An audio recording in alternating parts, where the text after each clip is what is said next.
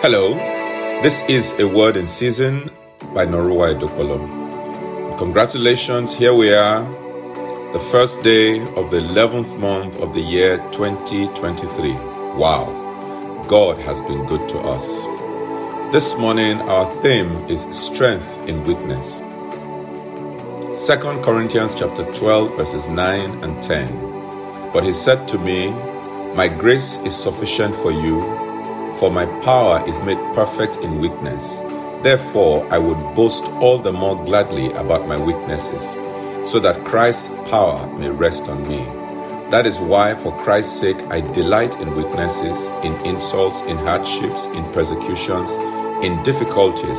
For when I am weak, then I am strong.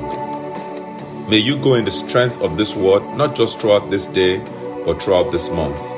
In your weakness, may Christ be strong. In Jesus' mighty name, amen. God bless you.